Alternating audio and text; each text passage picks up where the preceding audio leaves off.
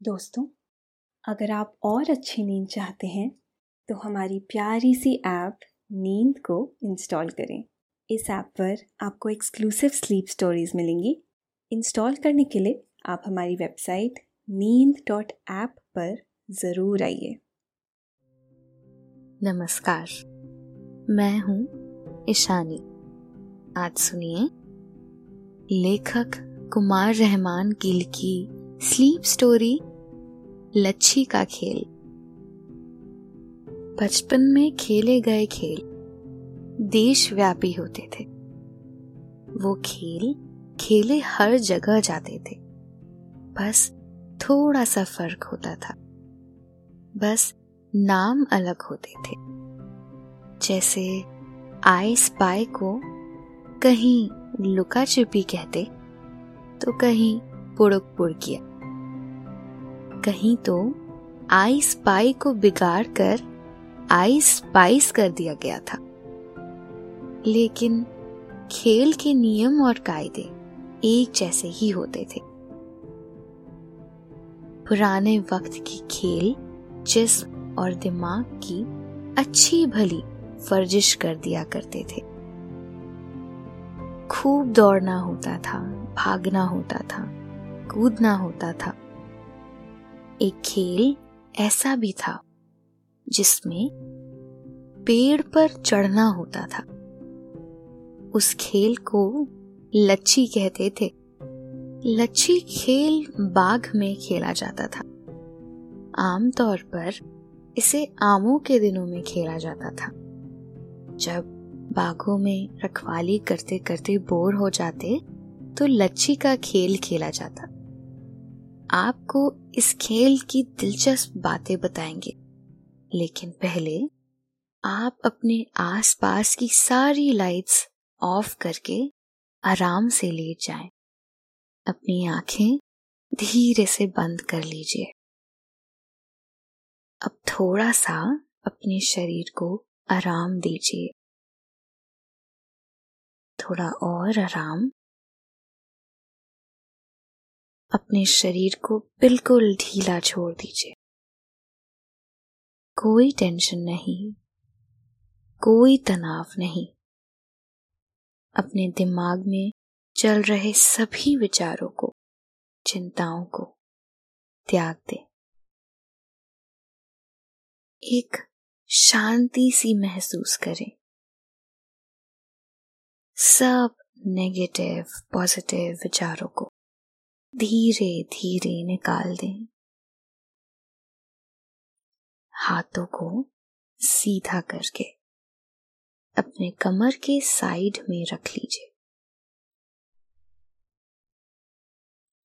अपनी सांस पर ध्यान लगाएँ। इसको ज़्यादा धीमे या तेज नहीं करना है। बस ध्यान देना है कि कैसे वो आपके नाक, गले में होते हुए फेफड़ों में आ रही है और आपके फेफड़े फूल रहे हैं।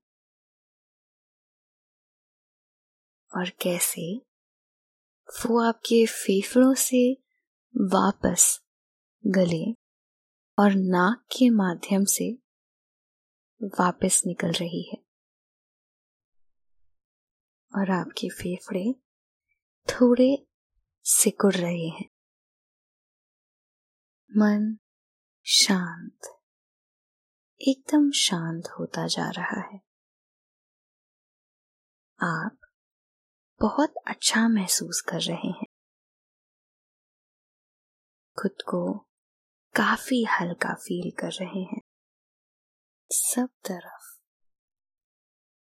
शांति ही शांति है। सुकून है। खामोशी है।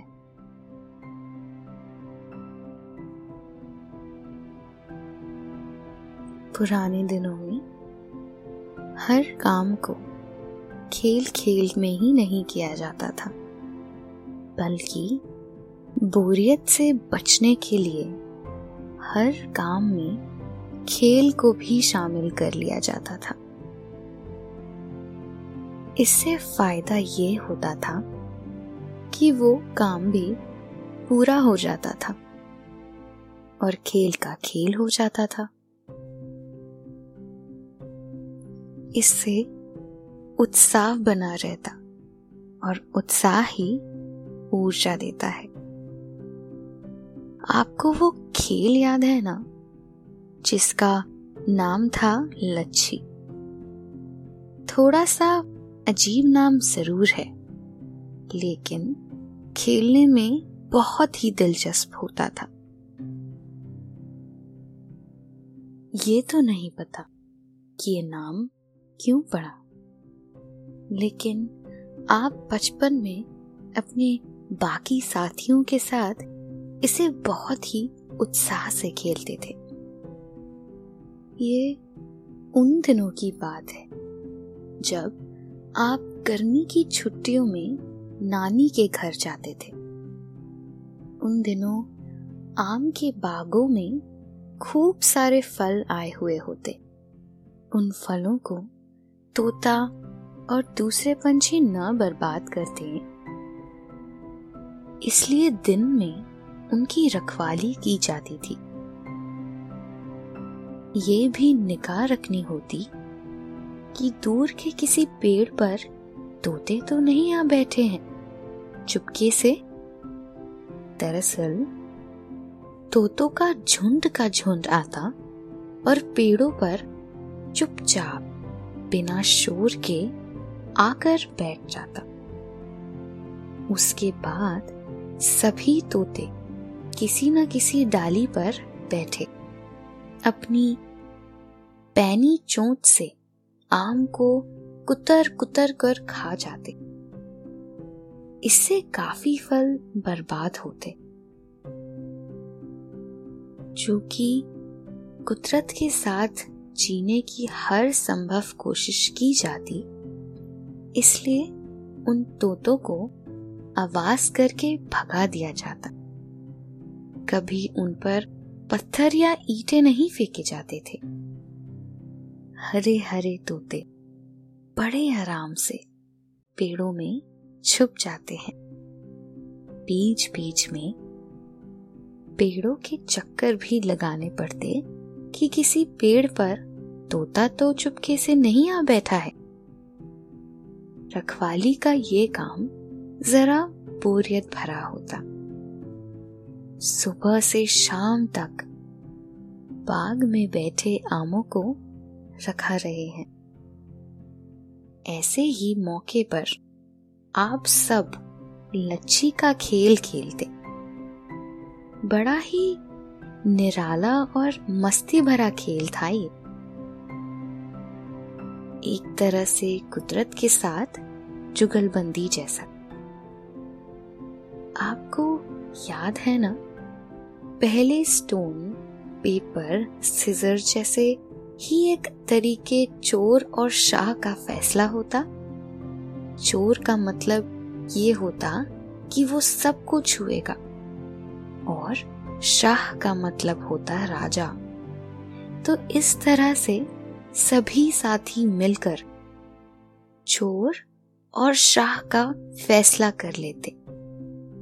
इसके बाद बाग के बीचों बीच में एक बड़ा सा गोला घेरा बनाया जाता।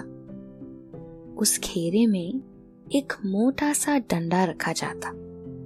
चोर अपने उस डंडे की रखवाली करता और बाकी साथी उस डंडे को छूने की कोशिश करते। इसके उलट चोर डंडा छूने की कोशिश कर रहे। किसी को अगर छू लेता तो वो चोर हो जाता और चोर बना दोस्त शाह बन जाता। इस खेल की सबसे मज़ेदार बात ये होती कि शाह बने सभी साथी पेड़ों पर चढ़कर बैठ जाते, फिर चुपके चुपके पेड़ से उतरते और उस डंडे जिसे लच्छी कहते थे छूने की कोशिश की जाती। जो डंडे से छू लेता, वो जीत जाता और फिर वो आराम से बैठकर किसी पेड़ पर कच्चे आम खाता। आपको याद है ना, जब आपको पहली बार इस खेल में शामिल किया गया तो आपको शुरू में तो समझ में ही नहीं आया कि ये खेल कैसा है? तो पहली बार तो आप तुरंत ही पकड़ में आ गए और चोर बन गए।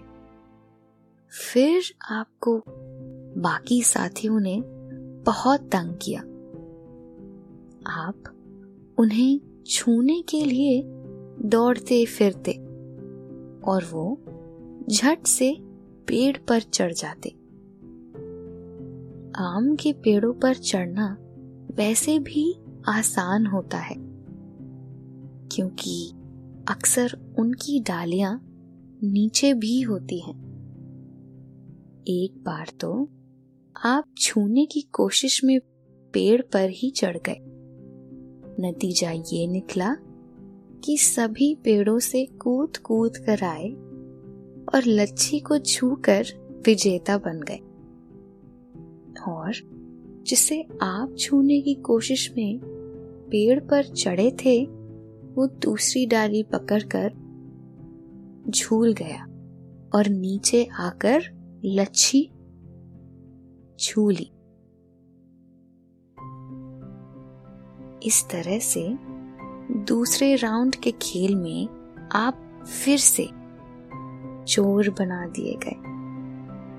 लेकिन इस हार ने आपको खेल सिखा दिया। खेल सीखने के बाद फिर तो आपको बहुत मज़ा आया। लेकिन उस दिन शाम हो गई, इसलिए खेल खत्म हो गया। आपने लौटकर मामा को सारा किस्सा बयां किया। वो आपकी बात सुनकर खूब हंसे।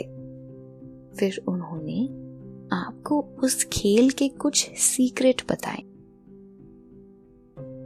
और आप सीक्रेट जानकर खुश हुए थे। आपने फैसला किया कि कल आप किसी भी कीमत पर नहीं हारेंगे। अगले दिन सुबह का नाश्ता करने के बाद सभी दोस्तों के साथ आपने आम के बाग की राह ली। बाग घर से जरा दूर था। बाग पहुंचकर आप सबने पहले तो बड़े से बाग का एक चक्कर लगाया ताकि चेक किया जा सके कि सुग्गा मामा हाँ आपके दोस्त। ऐसा ही तो बोलते थे। तोते के बारे में। सुग्गा मामा आम को खराब नहीं कर रहे हैं। ये कलमी आमों का बाग था। कुछ पेड़ों के आम कच्चेपन में भी बहुत ही मीठे होते थे। काफ़ी खस्ते से, जैसे समर बहिष्ट यानी चौसा का आम। उसके बाद हत्ती पीटी गई। हत्ती पीटने का मतलब ये तय करना कि कौन चोर बना और कौन शाह। इत्तेफाक से आज आप शाह चुन लिए गए। किसी को कल के खेल के बारे में याद नहीं था? वरना उस नियम से आज आपको चोर ही बनना था। बहरहाल, आज आप शाह चुन लिए गए। आपका एक दोस्त चोर बना। हालाँकि आपको उसका चोर बनना अच्छा नहीं लगा। क्योंकि आप उसके साथ ही पेड़ पर मस्ती करना चाहते थे। गोल घेरे में लच्छी रखी गई। और फिर एक, दो, तीन की गिनती गिनी गई। और सभी दौड़कर तेज़ी से पेड़ पर चढ़ गए। आज आपकी मित्र मंडली जरा बड़ी थी। इसलिए खूब सारे पेड़ों पर वो चढ़े बैठे थे। तभी आपका एक दोस्त पेड़ से उतरकर लच्छी छूने के लिए चुपके चुपके आगे बढ़ने लगा। चोर बने दोस्त को अंदाज़ा हुआ और वो उसे छूने को दौड़ा। लेकिन तभी दूसरे पेड़ से एक दूसरा लड़का उतर कर आने लगा। इस तरह से चोर बना आपका दोस्त किसी को लच्छी न छूने का प्रण किए तैयार खड़ा था। जो भी करीब आने की कोशिश करता, वो उसे दौड़कर छूने की कोशिश करता। काफ़ी देर हो गई। आप इस सबसे बेपरवाह एक पेड़ पर बैठे आम खा रहे थे। कच्चा आम बड़ा ही मज़ा दे रहा था आपको। आप घर से नमक की एक पुड़िया भी बना कर लाए थे। हाथ में नमक की पुड़िया थामे, आप आम को उसमें छुआ छुआ कर खा रहे थे। आम खा चुकने के बाद आपने खेल की तरफ़ ध्यान लगाया। तो पता चला कि आपका दोस्त हताश बैठा है। वो थक गया था। लेकिन आम खाकर आप ताज़ा दम थे। आप नीचे उतरे और झूठ मूठ की लच्छी छूने की कोशिश करने लगे, ताकि आपका दोस्त आपको छू ले। आपका दोस्त भी यारी निभाने की फिराक में था। उसने आपको छुआ ही नहीं। वो दूसरी तरफ़ देखने लगा। आपने लच्छी छूने की जगह दोस्त को छू लिया। पेड़ों से, बहुत ज़ोर से शोर उभरा कि ये चीटिंग है, ये चीटिंग है। इसके बाद सभी नीचे उतर आए और आपके आसपास जमा हो गए। लोग आपसे शिकायत करने लगे कि आपने ऐसा क्यों किया? आपने कितनी मासूमियत से कहा था ना? देख नहीं रहे। वो बेचारा कितना थक गया है। इस बात पर आपका दोस्त अकड़कर खड़ा हो गया और पूरे जोश के साथ कहा, नहीं, मैं बिल्कुल नहीं थका हूँ। और उसने जल्दी जल्दी सभी को छू लिया। इस पर सभी बड़े ज़ोर से हंसे। फिर शिकायत करने लगे, नहीं, अभी हमारी छुट्टी थी। खेल कहाँ शुरू हुआ था? दोस्त ने जवाब में कहा, किसी ने छुट्टी नहीं बोली थी, इसलिए खेल जारी ही माना जाएगा। तभी दादी एक बड़ी सी डलिया में ढेर सारे गर्मा गर्म पॉपकॉर्न और लहसुन, मिर्चा की चटनी लेकर आ गई। सभी खेल भूल गए और पॉपकॉर्न से मुट्ठी भर ली। कुछ ने जेबों में रख लिया और फिर अलग अलग पेड़ों में बैठकर बहुत मज़े से लेकर पॉपकॉर्न खाने लगे। दीदी ने कुछ आम तोड़े और डलिया में लेकर चली गई। शायद चटनी बनानी थी। पॉपकॉर्न खाकर आप सब बहुत देर तक अंताक्षरी खेलने लगे। बहुत मज़ेदार सीन बन रहा था। कभी किसी पेड़ से गाने की आवाज़ आती तो कभी किसी पेड़ से। कोई हार मानने को तैयार ही नहीं था। यूँ लगता था कि सभी संगीत सम्राट हो। शायद इस खेल का फैसला ना हो पाता। अगर एक बच्चा आकर ये ना बताता कि मदारी वाला मैदान में तमाशा दिखा रहा है। फिर तो सभी पेड़ों से यूँ कूद कूद कर फरार हुए। कुछ देर में ही बाग में सन्नाटा हो गया। उसके बाद तो सुग्गा मामा ने खूब दावत उड़ाई। पुराने वक्त के खेल बहुत निराले और मज़ेदार होते थे। हर खेल में कोई ना कोई मकसद छुपा होता था। उन खेलों से जिस्म की कसरत भी हो जाती थी।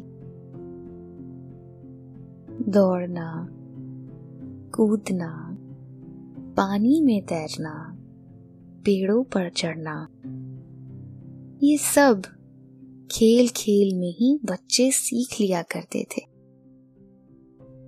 ये बच्चे भी सोशल सिस्टम का एक हिस्सा होते थे। वो सिर्फ़ पढ़ते ही नहीं थे, कई और जिम्मेदारियाँ भी निभाते थे।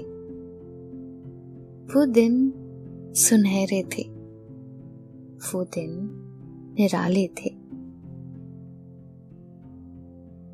अब आपके सोने का वक्त हो गया है।